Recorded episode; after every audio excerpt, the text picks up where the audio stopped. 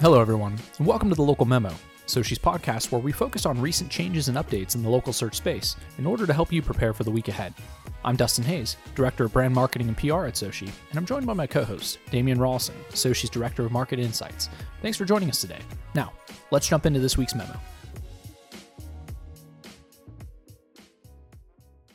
Hello, and our first item for this week a report from Simplicity DX shows that 83% of social media users consider meta apps, including Facebook, Messenger, WhatsApp, and Instagram, to be destinations for shopping.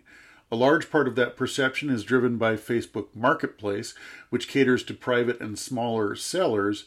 Leaving Marketplace aside, meta apps are used for shopping by 65% of their users. Collectively, then, meta apps represent the biggest opportunity for brands looking to win consumers via social discovery. Underlining the importance of the discovery mindset, 48% of those surveyed in the study said they use social media to find out about new products, but prefer to go to the business website to complete purchases. Some 87% of Instagram users reported that they have followed a brand or visited a brand website after encountering a product on the platform.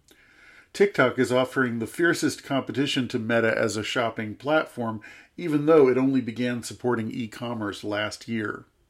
As we mentioned last week, Google's new Helpful Content Update, or HCU, is a machine learning based algorithm update designed to weed out website content that is written merely to appeal to search engines and offers little value to users.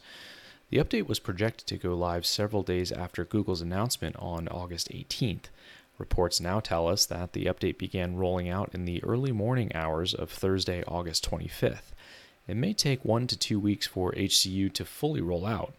SEOs have been nervously waiting for signs of disruption in web rankings, but there has been little evidence of the impact so far.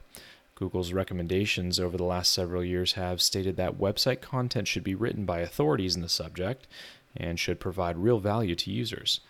Presumably, content creators who have already made a point of adhering to Google's recommendations will benefit from HCU, and those who have instead focused on gaming the system, chasing trending keywords, writing about too many unrelated topics, republishing the works of others, and so on, will be penalized. Next, hot on the heels of the news that TikTok has become a favored platform for local search and discovery amongst Gen Z users, we now hear that TikTok is testing a nearby feed which displays content from users in your vicinity. The new feed is being tested with TikTok users in Southeast Asia. On the homepage, users who see the update will now have access to a nearby tab next to For You and Following, meaning that if the test becomes a permanent feature, nearby content will occupy a prominent position in the app.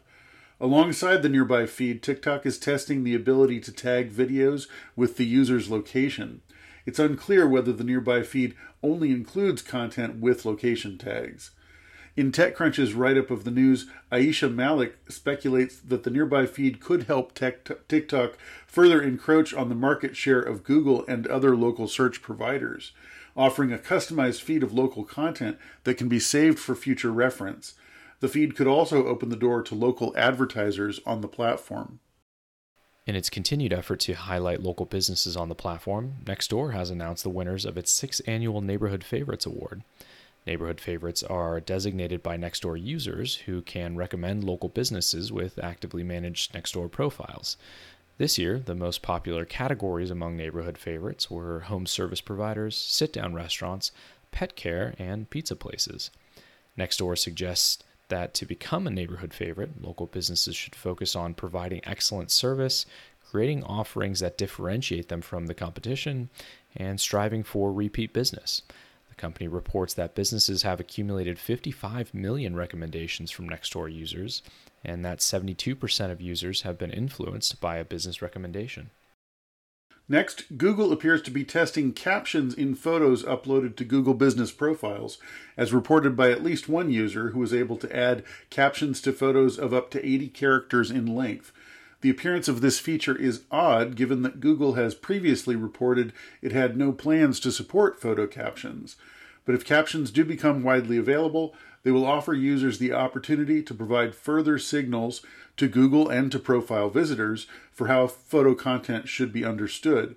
Photos are an increasingly important component of business profiles given their prominence in search results and their effectiveness as drivers of conversion. And last up today, according to an analysis by HypeAuditor, Reels have the greatest reach of any content type on Instagram. Reels account for nearly 34% of the audience reach by all content types analyzed in the study. Photos are the most common content type, comprising 42% of all posts studied, and photos are also shown to generate more comments than any other content type. Reels, however, generate more likes than photos do. Longer form videos, surprisingly, are the worst performing of all content types in the study, suggesting a strong bias amongst users and in Instagram's algorithm towards shorter format reels. That's a wrap on this week's memo. Thanks for tuning in. Be sure to check us out at meetsoci.com and the Soci blog, where you'll find more information about the topics we've covered here. You can also subscribe to the local memo on your favorite podcast service so you'll never miss an episode. I'm Dustin Hayes, along with Damian Rollison, and we'll see you next week on the local memo.